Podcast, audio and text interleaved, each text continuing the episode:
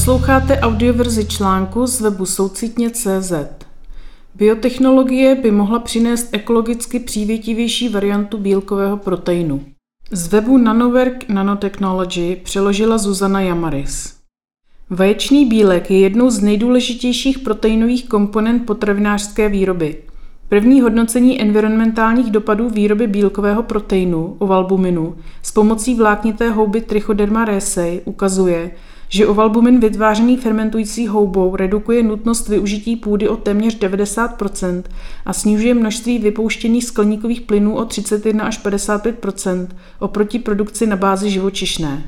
Výzkum Future Sustainable Food Systems na Helsinské univerzitě spolu s VTT Technical Research Center of Finland ukazuje, že ovalbumin produkovaný houbou má potenciál zmírnit část ekologické zátěže spojené s bílkovým práškem.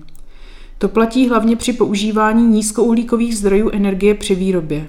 Bílkový prášek je v potravinářském průmyslu běžně používaný díky obsahu vysoce kvalitních bílkovin. Roční spotřeba vaječných proteinů byla v roce 2020 na milionu 600 tisících tun, s tím, že i v příštích letech se předpokládá další růst trhu.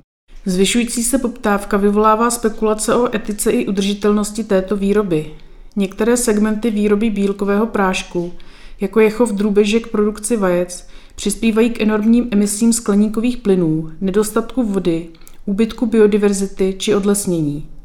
Intenzivní chov drůbeže navíc vedl k propuknutí zóno s tím, že slouží jako potentní rezervoár lidem nebezpečných patogenů.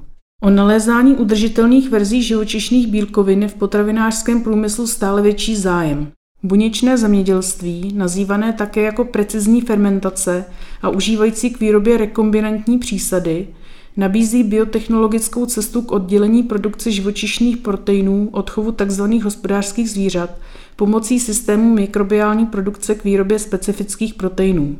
Začátek citace. Ku příkladu více než polovina ze všech bílkovin v bílkovém prášku je uvalbumin.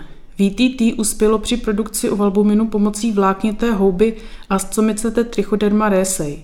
Gen, jakožto biologická instrukce pro výstavbu ovalbuminu, je moderními biotechnologickými nástroji umístěn do houby, která pak produkuje a vylučuje stejný protein, jaký produkují kuřata. Ovalbumin se pak oddělí od buněk, koncentruje se a vysouší, aby vznikl finální funkční produkt – říká doktorka Emilia Nordlund z VTT Technical Research Center of Finland. Buněčně kultivované produkty ke svému vzniku potřebují více elektrické energie než zavedené zemědělské produkty a prototyp použitého zdroje energie ovlivňuje úroveň dopadu na životní prostředí. Nicméně množství zemědělských vstupů potřebných pro mikrobiální produkci ovalbuminu, jako je glukóza, je zase značně nižší na kilogram proteinového prášku. Začátek citace. Dle našeho výzkumu to znamená, že ovalbumin produkovaný houbou snížil požadavky na využívání půdy téměř o 90% a skleníkové plyny o 31 až 55% ve srovnání s produkcí konvenčního bílku. V budoucnu, když bude výroba založena na nízkouhlíkové energii, má fermentace potenciál snížit dopad až o 72% říká doktorantka Nataša Jervio z Helsinské univerzity. Pokud jde o vliv vodního hospodaření na životní prostředí, Pozitivní výsledky byly méně průkazné a vykazovaly vysokou míru závislosti na předpokládané poloze místa výroby ovalbuminu. Studie poukazuje na potenciál technologií fermentace pro úspěch při snaze o udržitelnost produkce bílkovin, kterou lze dále podpořit využitím nízkouhlíkových zdrojů energie. Z webu soucitně.cz přečetla Denisa Hobbs.